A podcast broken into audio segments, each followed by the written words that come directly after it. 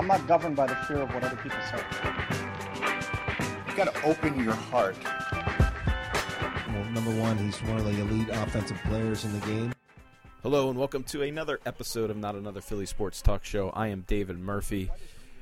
And instead of me jabbering, we're going to get right into it because it's been a big day in Philadelphia sports, and I have Matt Gelb waiting on the line to talk about the Phillies' hiring of Gabe Kapler as their new manager, a move announced 24 hours ago. Uh, we were recording this on Tuesday morning, and that was initially what we were going to be talking about for the entirety of this podcast. But then, about an hour ago, the Eagles announced a trade of a fourth round draft pick to Miami, the Miami Dolphins for running back Jay Ajayi. He of the nearly five yards per carry last season, uh, rushed for about 1,200 yards and eight touchdowns or so. Uh, for the Dolphins, has struggled this year.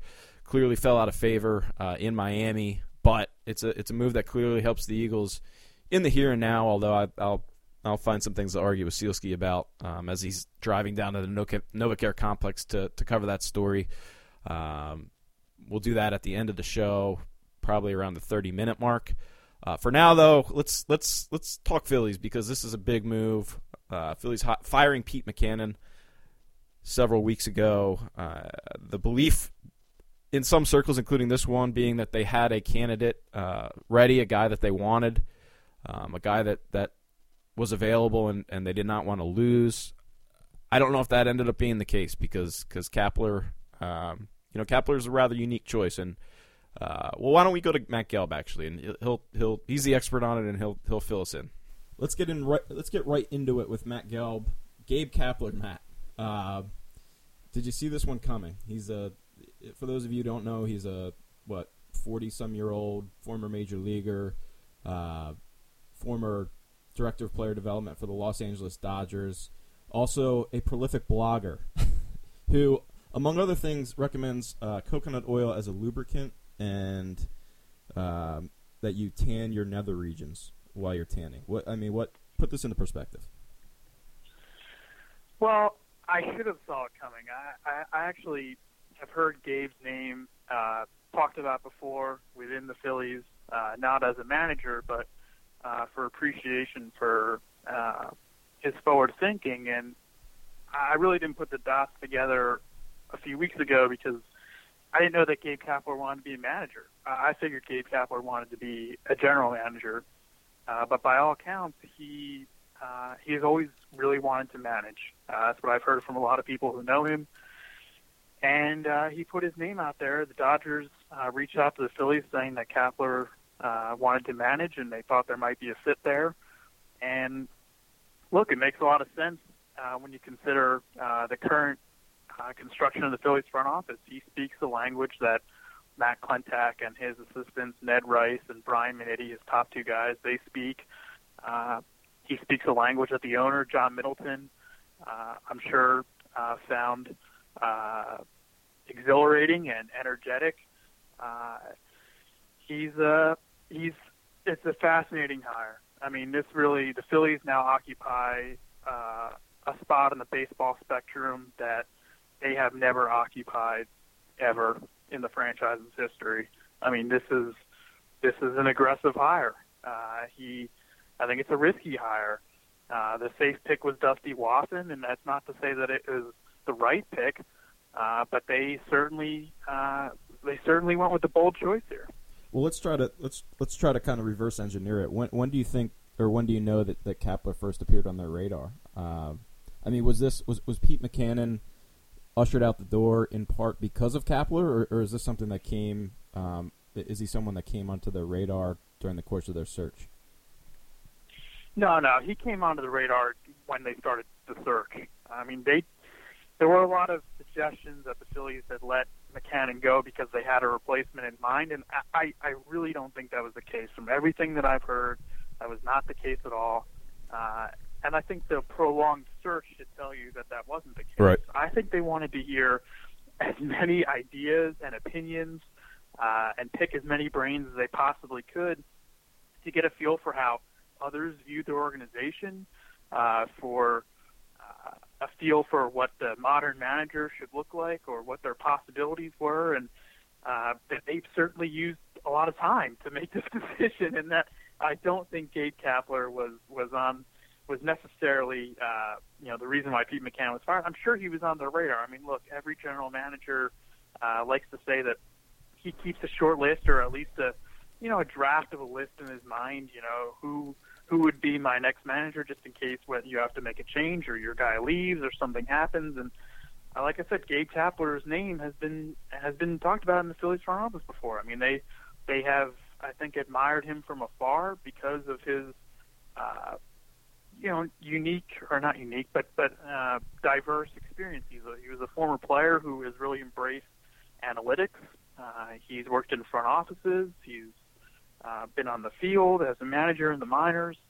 Uh, he he is really unlike uh, most candidates out there. And uh, when you look at the two guys who are managing the World Series right now, uh, Kapler uh, sort of uh, resembles uh, what those guys are. Both guys uh, had worked, had been players in the majors, are, forward-thinking guys.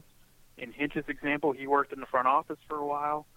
Uh, they had both had a little more experience uh, in major league dugouts than Gabe Kapler has or will have coming into it. Uh, but there are some similarities there. So, so are, are you trying to suggest that Charlie Manuel would not uh, write something along the lines of quote, "Writing strengthens humans"? as as you noted. Uh, no. as you noted in no, your. No, I mean Charlie. Charlie's a great storyteller, though. That's the thing. I know. Charlie wasn't as good of a writer, but he's a great storyteller. So, uh, yeah, you know, maybe there are some similarities there. But no, Charlie never blogged, but he does tweet a lot. So, I mean, there's that. Yeah. So as Gelb noted in his uh, piece on uh, Philly.com today about the hire, and I'm sure that we're going to have daily pieces. Uh, over the course of this week. Have you heard from Breen? Breen is on his honeymoon, by the way. Matt Breen is on his honeymoon. Um, I'm sure he's scrambling to get back to the states so he can cover all things Kapler. Um, uh, yes, I believe he's flying back. He was flying back uh, last night, I believe. What's up with him tweet? Is, uh, what's up with him tweeting on his on his what? honeymoon? Uh, you know, I don't know. I mean, he's. I'm sure he had alerts, you know, for for for everybody's tweets, especially. Uh, you know, especially Kevin Cooney's tweets. I'm sure he was uh, he was breathlessly awaiting. He wouldn't know, have gotten any sleep. Updates. He wouldn't have gotten any sleep if he had alerts on Cooney's tweets. Uh, but as Gelb noted today, KAP Lifestyle, if if you're curious, uh, is is Gabe Kapler's blog, KAP Lifestyle. I checked it this morning, and I think his last post was from February 27th. So I'm not sure that that is currently active. Um, but he's a uh, he's uh, as Gelb said, he's a unique, unique hire. What, like, what, how do you think his style will play in the clubhouse? I mean, on the on the one hand, I can see him. On the one hand, you know, he definitely speaks the language of analytics. He's he kind of portrays himself as a renaissance man. Uh, you know, on the flip side, like, are we sure he's not going to be? Are we sure he's not going to be the guy who graduated from high school five years ago, who, who's back at the party hanging out with the boys, or or what? Well, first of all, I think KAP Lifestyle had like a denial of service attack because I haven't been able to get on it uh, the last day, so maybe uh, hackers got to him. But I, I think this is going to be Gabe Kapler's biggest challenge. He has to he has to be able to manage 25 different personalities, uh, and there certainly will be guys who don't buy into the to what he's selling because he is selling something that is very extreme. And will it help that it's a younger team, a more impressionable team? Uh, yes, it will. Obviously, the Phillies think that Gabe Kapler can connect with young players. That is something that they had prioritized, they identified uh, as something that needed the next manager needed to be able to do. And he's 42 years old. He played in the majors for a long time. He was a director of a farm system the last three years. So yes, obviously he must be able to connect with young players because he has that experience. But he's never had to be the guy uh, to to unify 25 different personalities. And everything that I've heard about Gabe Kapler is that he can be a polarizing guy. And, and you could probably say this about any person you've ever met or anyone who's ever been a boss. There are people who really like him. There are people who really don't like him. But it seems like Gabe Kapler has a very strong personality, and strong personalities tend to generate strong opinions. Uh, this will be his challenge. He will really, I think it'll be uh, really interesting to see how he's able to manage people. Uh, that is a difficult thing, and not everyone can do it. Well, it's interesting that you mentioned um, you mentioned the guys in the World Series. You know, AJ Hinch, I think, is the guy more than anybody who, who Kapler would call to mind. Um, and it's it's interesting to remember that AJ Hinch really struggled in his first managerial stint um, with the Diamondbacks. I think he, he was exactly that kind of polarizing guy. That that um, when was that? Was that like five or six years ago? Yeah, yeah, and you're exactly right. I mean, he really struggled to connect uh, with his entire clubhouse because he was uh, decidedly radical, uh, and and I, and I think that there are a lot of similarities there. It'll, there will there will be some lessons, hopefully, that the Phillies will take in from you know what Hinch went through. Have Have you heard anything from the players? Um, like, I mean, we talk a lot about you know how analytically driven this front office is, but and maybe from like a macro standpoint, that I mean, that's certainly that's, that's the case from a macro standpoint. But like, how how in the day to day, I mean, what are they expecting these players to do with regards to the data they're giving them? Um, that's all that different from from other organizations. What what? Give me the give me the view of the front office from the players' perspective, from what you can tell. Well, it's not for everybody. I think that's pretty clear. I mean, within that clubhouse, there are guys who are more willing uh, to to think about different things. But I think here, here's what here's what I think the front office is shooting for here, especially with the hire of Kapler, is that they are looking for Kapler and whoever will be on his coaching staff to interpret and translate the data into something that doesn't sound like analytics or sound like right. data uh, to these players. I mean, they want guys who are not analytically driven players uh, to be making decisions more analytically, and that doesn't seem that seems incongruous, but there is a way, and it's very hard, and teams have struggled to find ways, and maybe the Dodgers and the Astros are the textbook examples of teams who have done the best job of translating and implementing uh, the data on a field level. Uh, that's what the Phillies are going to shoot for. They want, they're going to want a player to be doing something not because he likes analytics or because he was doing some deep studying and and found oh this and this. They want a player to be doing something because a suggestion was presented to them based on the data, uh, and it might be an adjustment. Uh, and maybe they don't even know that it was based on data. They just want coaches and a manager who's able to uh, better interpret or better translate suggestions that come from the data. But like, what types what types of things specifically, concrete wise, are we talking about? Like throwing a pitch in a certain count to a certain hitter in a certain location, or you know, you know, taking a pitch with two strikes. You know, what what kind of you know, th- like, what is Kapler going to come up to a guy and say, hey, you know, Vince Velasquez, I want you to do this because the data says this. Is it is it you know pitch sequencing? What what what kind of things is this front office feeding these guys? It could be anything. I mean, I think for for pitching, it's easier to break it down. I mean, it could be uh, throwing a high fastball more often. Right. It could be, you're, like you said, throwing a certain pitch in certain counts. It could be throwing one pitch more often than another, based on the data saying that this pitch uh, produces better results or or has, uh, you know, generates worse swings. Hitting wise, it's a it's a it's a I would say it's a little more difficult to uh, verbalize. I mean, it could be swing adjustments right. based on, you know, everyone wants to get the ball in the air right now. Well, that that isn't, you know, that isn't a catch-all. You know, not every that doesn't work for every player. Right. Uh, could it be something they suggest for more players? Yeah, I, think so. I think that's definitely possible. But yeah, I mean, there could be more situations and, and when to swing, when not to swing. You know, maybe more situations on look. Hey, when you get two strikes, look, they're always. And this is stuff that the Phillies were doing before, but uh, sometimes it requires a different voice. I mean, there's there's different things they can do, and, and I think a lot of it also will come down to how Kapler manages the game too. I mean, he's going to take more input, I think, from the front office than the previous staff did. Uh, and that's not to say that the general manager will now be managing, you know, making pitching changes or making lineup decisions, but I, I think there will be uh, there will be more in lockstep uh, in terms of, you know, hey, the data says we should be you know, perhaps we should be using this pitcher in this situation more. We should be using uh, this player. This player should be batting higher, batting lower. This player should be playing here. Uh, you know, there will just be it'll just be. I think it'll be cited more. I think it'll be uh, a little more open-minded. And, and uh, look, this is this is the way the game's going right now. I mean, this is this is uh, and it, and it's hard to ignore the data. I think the data is really important.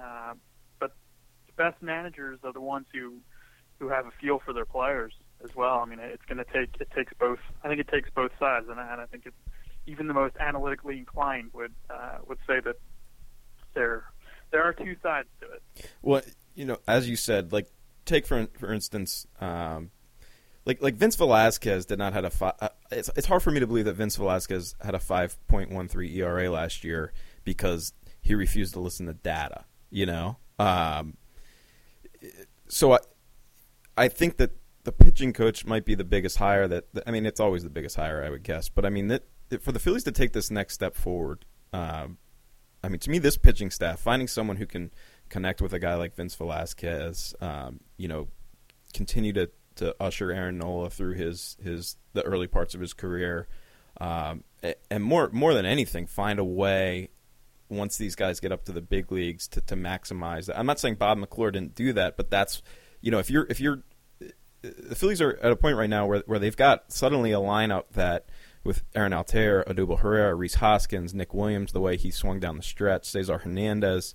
Um, I mean, they've got they've got the potential to have five or six guys you know, right off the bat, uh, you know, as above average power bats at, at their positions.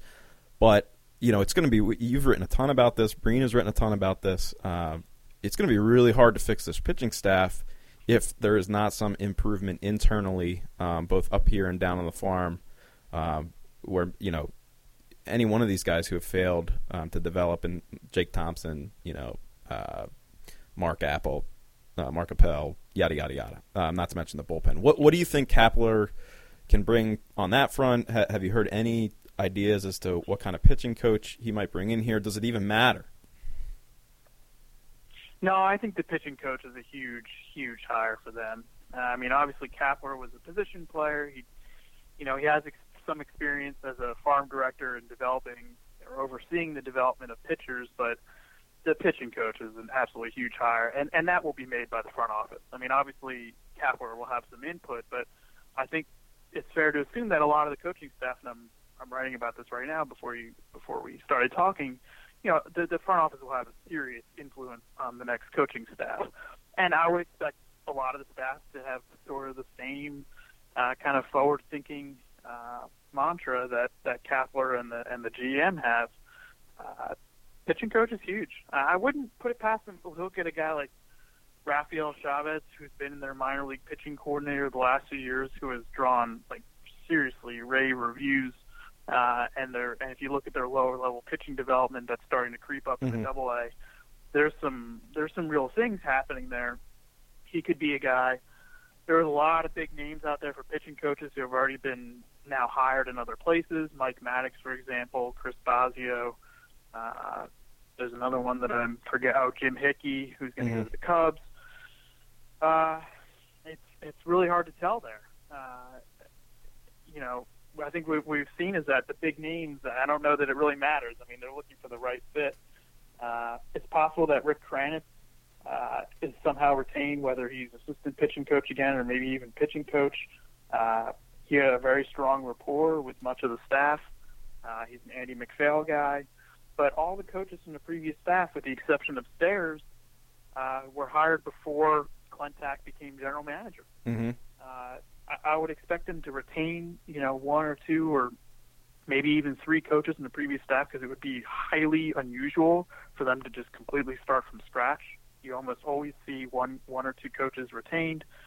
Uh, Dusty Wathan is under contract with the Phillies for 2018 he's he's going to be in the organization somewhere. He's either going to be the AAA manager or he's going to be on Kapler's staff, uh, and and that that remains to be seen. They're still trying to decide uh, how that'll go. I'm sure that uh, Kapler would want to talk to Wathan before they made a decision on adding him to the staff, but uh, he could be on the staff in some capacity the pitching coach hire is, is, a, is a really big one. I mean, if you remember the last time they tried to hire a pitching coach, they basically went through four, 14 different guys before they came uh, to Bob McClure. And, you know, that wasn't an indictment of Bob McClure. I think Bob McClure did some good things. I think Bob McClure did some bad things.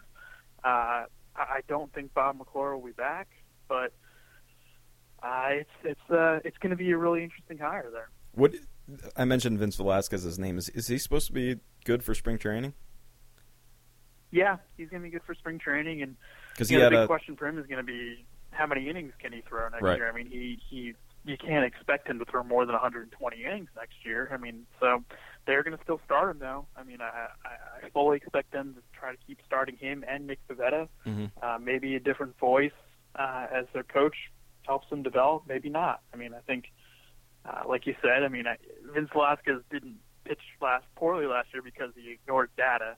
Uh, you know, there were some real issues with Vince Velasquez, but there's also some real talent there. I don't. I think that's no doubt. undeniable. Uh, so Who's coming up? he's an interesting guy. Do is there any hope for for uh, any of these double A guys, the guys who finished at double A last year? Um, probably not spring training, but but next season, are they in the plans at all? I'm talking Uh, about. well, uh, so the next wave, the, ne- yeah, the next wave of pitchers, starting pitchers specifically, that you'll hear about. The two guys who probably will help them next year from the minors are Tom Eshelman and Drew Anderson. Both of those guys finished at AAA. Uh, both of them started at Double A.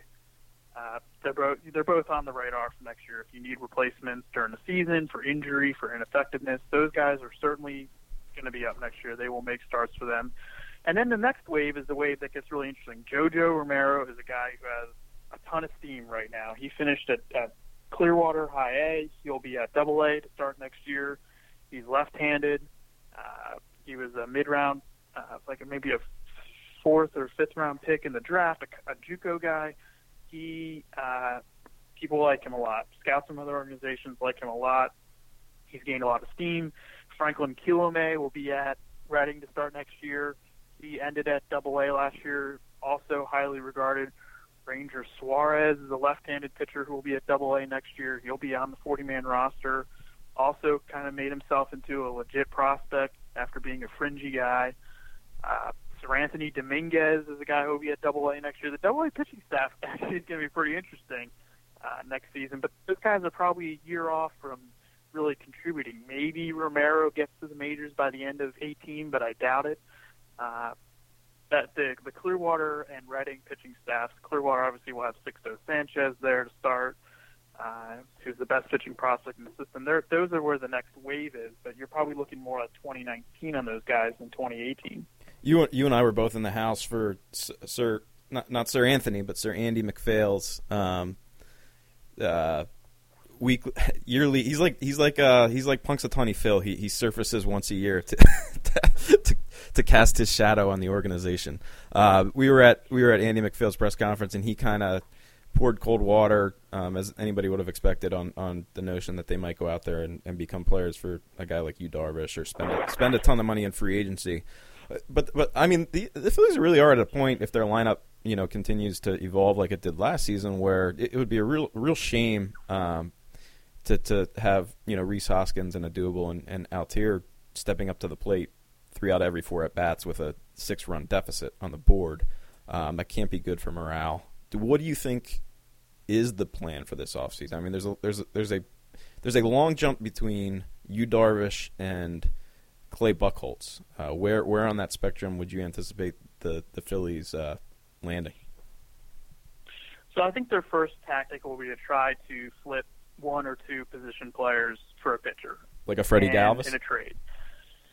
Like Or- a Freddie Galvis, maybe even one of the outfielders if they're shooting higher. Yeah. Williams or Dubal Herrera or Aaron Altherr. But I, I I don't think that's a winning proposition because teams do not want to trade their young, controllable pitchers, and that's what you would be looking for if you're trading one of your young, controllable position players.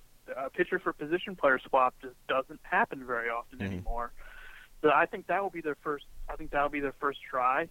If they don't find anything there, maybe they try to trade for someone's bad contract, much like they did uh, in the past uh, with Clay Buchholz or Jeremy Hellickson or Charlie Morton. If that doesn't work, they try to sign someone to a one-year deal. Or I think they have to add two quote-unquote veteran-ish starters uh, just to help them with the innings in the middle of that rotation. And if that doesn't work, because it is a pretty slim free agent market, I I would expect them to try to really upgrade the bullpen with veterans because they can come on one-year deals.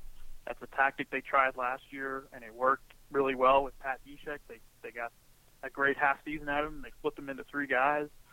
Uh, it didn't work so well with Joaquin Benoit, but uh, kind of up and down there.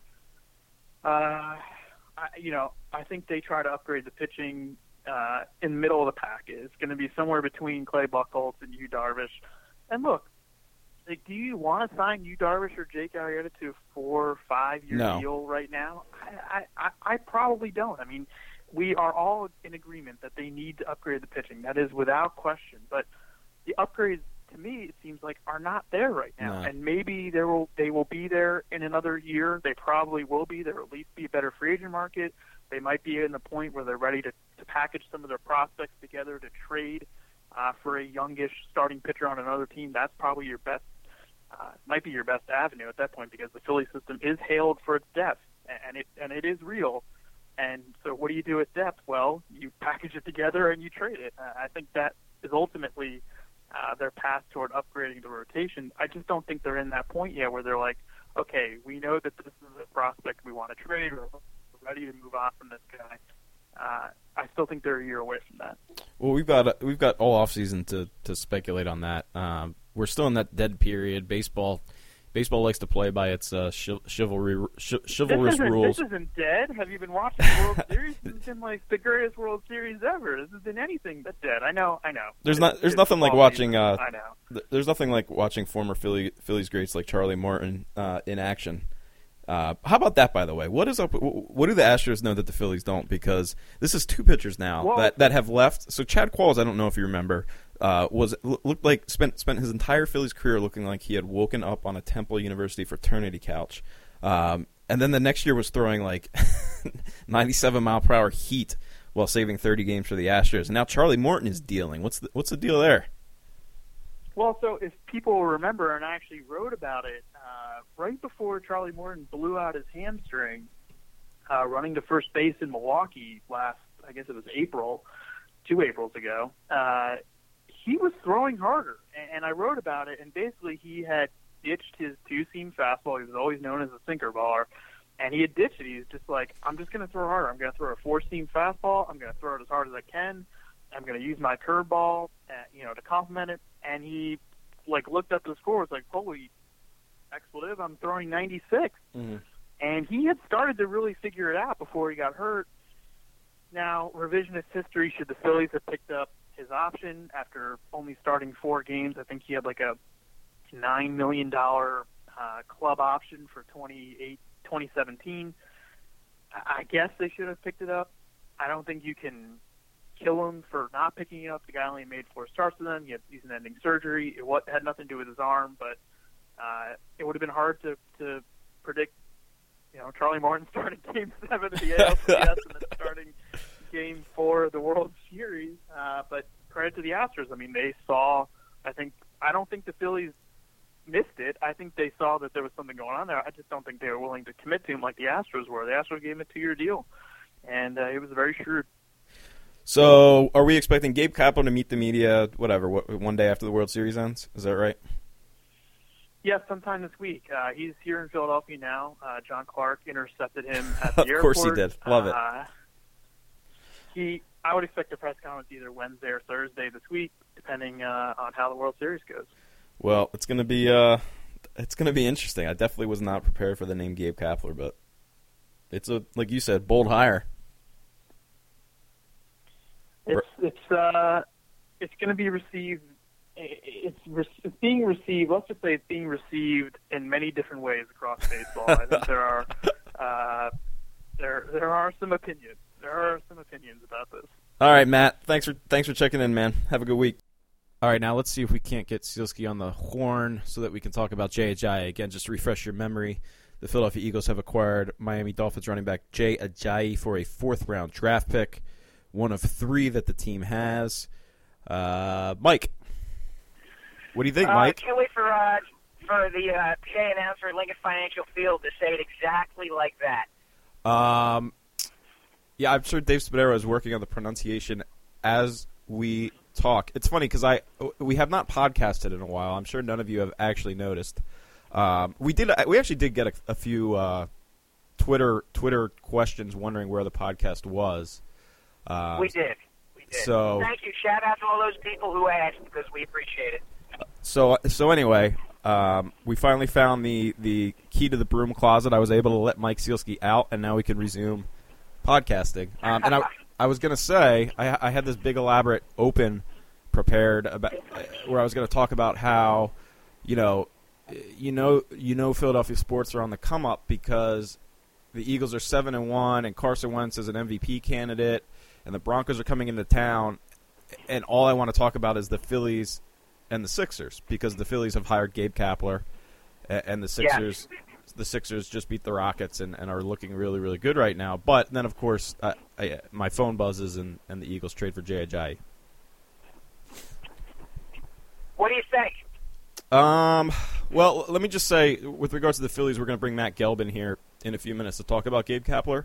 But as far as Ajayi Okay. goes, I, I'm, and I, I was just kind of riffing on this on Twitter a little bit, and, and as you would expect, Twitter responded to it with with um, a, a heavy level of thought and introspection. They really considered what I had to say. Um, you know, really, really kind of, really kind of went back some good, healthy back and forth on Twitter. Um, no, I'm just kidding. Everyone said I was being a negative Nancy, and, and I'm not. My only point is that I, I feel like the Eagles.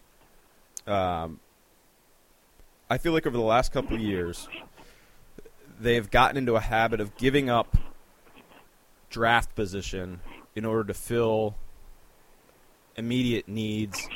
Uh, and I think that they've been paying paying a premium in service time. L- look, this all comes down to economics. Jay was drafted in 2015 with a fifth round draft pick. The Eagles traded a fourth round draft pick for him in 2017. So the Dolphins acquired Ajayi. They, they acquired four years of Ajayi, 64 years of Ajayi, at a below market contract for a fifth round pick. The Eagles are getting half of that for a fourth round pick.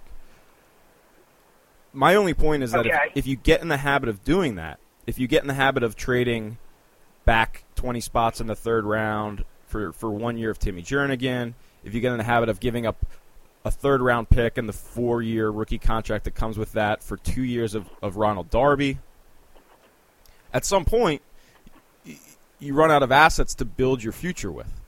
And I think the one thing we've seen with the Eagles this year, it's kind of it's kind of an, the interesting about the position they're in because one can argue that this this right now they're they're poised to have their best talent this year as opposed to the next couple years because you got Alshon Jeffery hitting free agency, you got Jernigan hitting free agency, you got uh, Jason Peters probably retiring after this this knee injury, clearly not going to be back next year. You know, you've got you know who knows what Jordan Hicks' status is for next year. Um, that, that's my only point. My only point is i- i- you can't you can't judge these transactions in a vacuum. The Eagle the Eagles did not give up a fourth round pick for a Pro Bowl running back as it's being framed. They they traded for the last year and a half remaining on Jay Ajayi's contract, and their cost was a fourth round pick that otherwise would have been used on a player that would have been with the team for, for four years. You know, I mean, there's no uh, after a year and a half, you're going to have to pay. Maybe, maybe What do you mean maybe? a fourth round. There's no guarantee that a fourth round pick is necessarily with the team for four years, There- especially given, as we've discussed, how he rose the draft record. There's no guarantee that you don't drive off the road and this podcast is lost forever. Yeah, but you're, you're, yeah, I understand that, but but that leads to my question, which is, doesn't the fact that a, a Jai has shown what he can do at the NFL level mitigate some of the risk that you're talking about? No, no, no. Listen, so, so listen. This is an economic, and again, I, just to, to put this out there, I actually think in this in, in this actual circumstance, I think the Eagles. I don't think it's a bad move. Um, I understand it. But there's no question this makes the team better.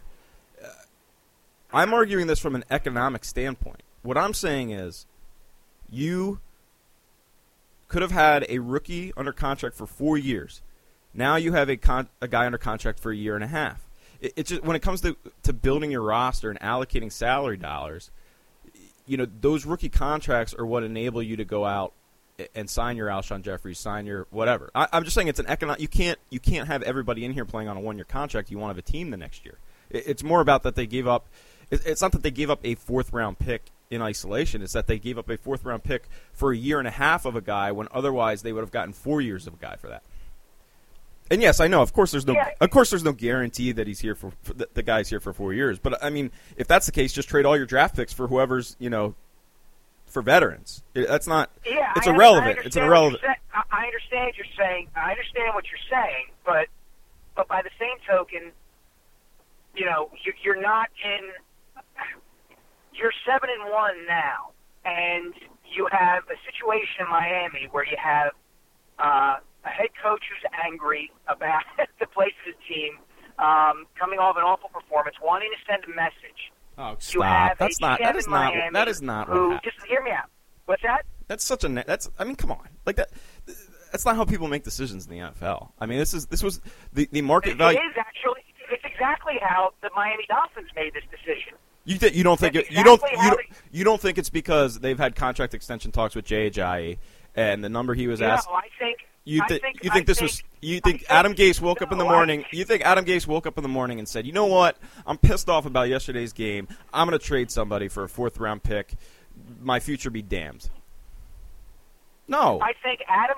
No, I, I disagree. I think Adam Gase has a Nick Saban slash Bill Belichick streak to him without the history. I didn't realize I didn't realize you and Gase were boys I didn't know you had a, I didn't know you had a, a psychological profile on him built already I, I've talked. I've already been on the phone with people who know him. oh okay. this morning. Okay? Now, look, you, you, you're framing this entirely about the economics of it, and I'm saying that there are other factors that could potentially go into it. And when Adam Gase, if you let me finish, if Adam, when Adam Gase, after his team loses 40 to nothing, says we need to make some changes around here and cites uh, Jay Ajayi as a guy who he's not happy with, and when Mike Tannenbaum, the Dolphins president and general manager, has a long-standing friendship and working relationship with Howie Roseman, there might be other factors going into this other than pure economics. And when you have a situation like the Eagles have now, where they are seven and one, they are in a position to capitalize, in theory, on having a young elite quarterback, having, as you said, the talent that they have around them now, that sort of thing leads to this kind of trade. Now, as far as whether, you know, the, the, the overall pattern, you may be right. You know, but by the same token, I'm not sure that that's necessarily high on the Eagles' priority list at this point. I- Maybe it'll come back to bite them. Maybe it will. But I'm, I'm just saying that that the thought that anything other than the possibility of the Dolphins, I mean, maybe maybe it, it maybe it factors in in this situation that Adam Gase knew that he didn't want, you know, he, he didn't want to resign Jay Ajayi. right that's my whole That he's point seen enough. right Okay. But that doesn't necessarily that isn't necessarily born out of it's it's That is an economic way to think. It's do I, is this guy going to be here in the future? If not, I might as well get a fourth round pick for him. I think. I, it's part of it, but it's not the whole thing. all right, that's fine. But all, all I'm tr- all I'm trying to do is is is modulate a little bit here or moderate a little bit here. I mean, Jay Ajayi, and again, I, very good running back. I like the guy, and and I'm kind of extracting. Uh, I'm kind of building this small thing into a big picture thing. Forget about the small thing. Forget about whether it was a good move. The the, the notion that it was unequivocally a good move just because Jay Ajayi was a Pro Bowl and the Eagles only gave up a fourth round pick is just completely. It's just not how you va- It's not how you value things. Okay, all right. Well, you're you're a pyromaniac in a field of straw men. There, let's just deal with what you know. Let's deal with what happened, and you know, we don't need to set up this this you know Twitter based idea of you know what the trade is versus what it actually is. That's what. That's our whole job. That's why we're having this podcast. Should I, should we just hang up and and uh, let people let the future play out? No, all I'm saying is, all I'm saying is that it was more than just the Dolphins determining that they didn't want to sign Ajayi. It was the timing that went into it that allowed it to happen now. Part of it is Adam Gase doesn't want him around right now. Adam Gase wants to send a message right now. Mike Tannenbaum and Howie Roseman have a relationship and can make a deal. That's part of this too. And from the Eagles' standpoint, the other part of their thinking is we're gonna we're gonna strike now. If the Eagles were three and four, maybe they don't make this deal, but they're not. They're seven and one, and they're saying to themselves, we can go after it now. And Well, we what- what is going- probably make a similar run next season. Well, what well, what what is going after it? I mean, I think I think we're we're overhyping a little bit the impact. I mean, I think the Eagles need Jay I think when I watched, um, I think when I watched the Eagles play against the Niners on Sunday, there were there were multiple running lanes that Legarrette Blunt failed to take advantage of because he's just too slow. Um, and Jay certainly has burst. He's a tough runner. Um, he's a good runner between the tackles. He is not um, the greatest receiver in the world, but I, from what I understand, he's a decent pass protector. Um, all of that, all of that is is what what I what I am talking about is the, is what is that value to the Eagles versus now versus going to the future? Do I think Jay Ajayi dramatically increases their ability to contend for a Super Bowl? I don't. I really don't. Um, you know, I think that they're going to really struggle. I, I, look, I think that, that in this year in the NFC, they're as positioned as anybody, um, you know, to make that Panthers, Ravens, Niners type run. Um, you know, you've got you've got Aaron Rodgers out. The Falcons hired Steve Sarkisian as their offensive coordinator, so they're out. Uh, you know, th- it's open this year, but you can't. I, I just keep thinking back to when everyone laughed at the Cleveland Browns for trading away a guy named Trent Richardson to the Indianapolis Colts um, for a first round pick, and it was the, the the conventional wisdom on the day of that trade was that um, it was a brilliant move by Ryan Grigson and haha lol Browns, you know, building for the future. The Colts right now, I don't know if you've noticed, but they're they're in really really bad shape, and they're in bad shape in large part because they spent Andrew Luck's first couple years wasting draft picks, trading away draft picks, failing to optimize their draft assets, and now they have no team around him. And Andrew Luck is um, looking to miss his second straight um, season, and I think that that's uh, or, or is looking at his second straight layoff due to sh- shoulder surgery. I think that that is the future I'm comparing this present against, not some you know like this is not being negative. It's about w- wanting what's best for the Eagles, and I, I, don't- I just don't know. I don't know that I, I don't know if this is best for the Eagles. To be honest with you, I, I think they need I think they need I think they need some heavy duty building in the next couple years, and they're going to need all the draft assets that they can get um, because they're already starting out behind the eight ball. That's my only point.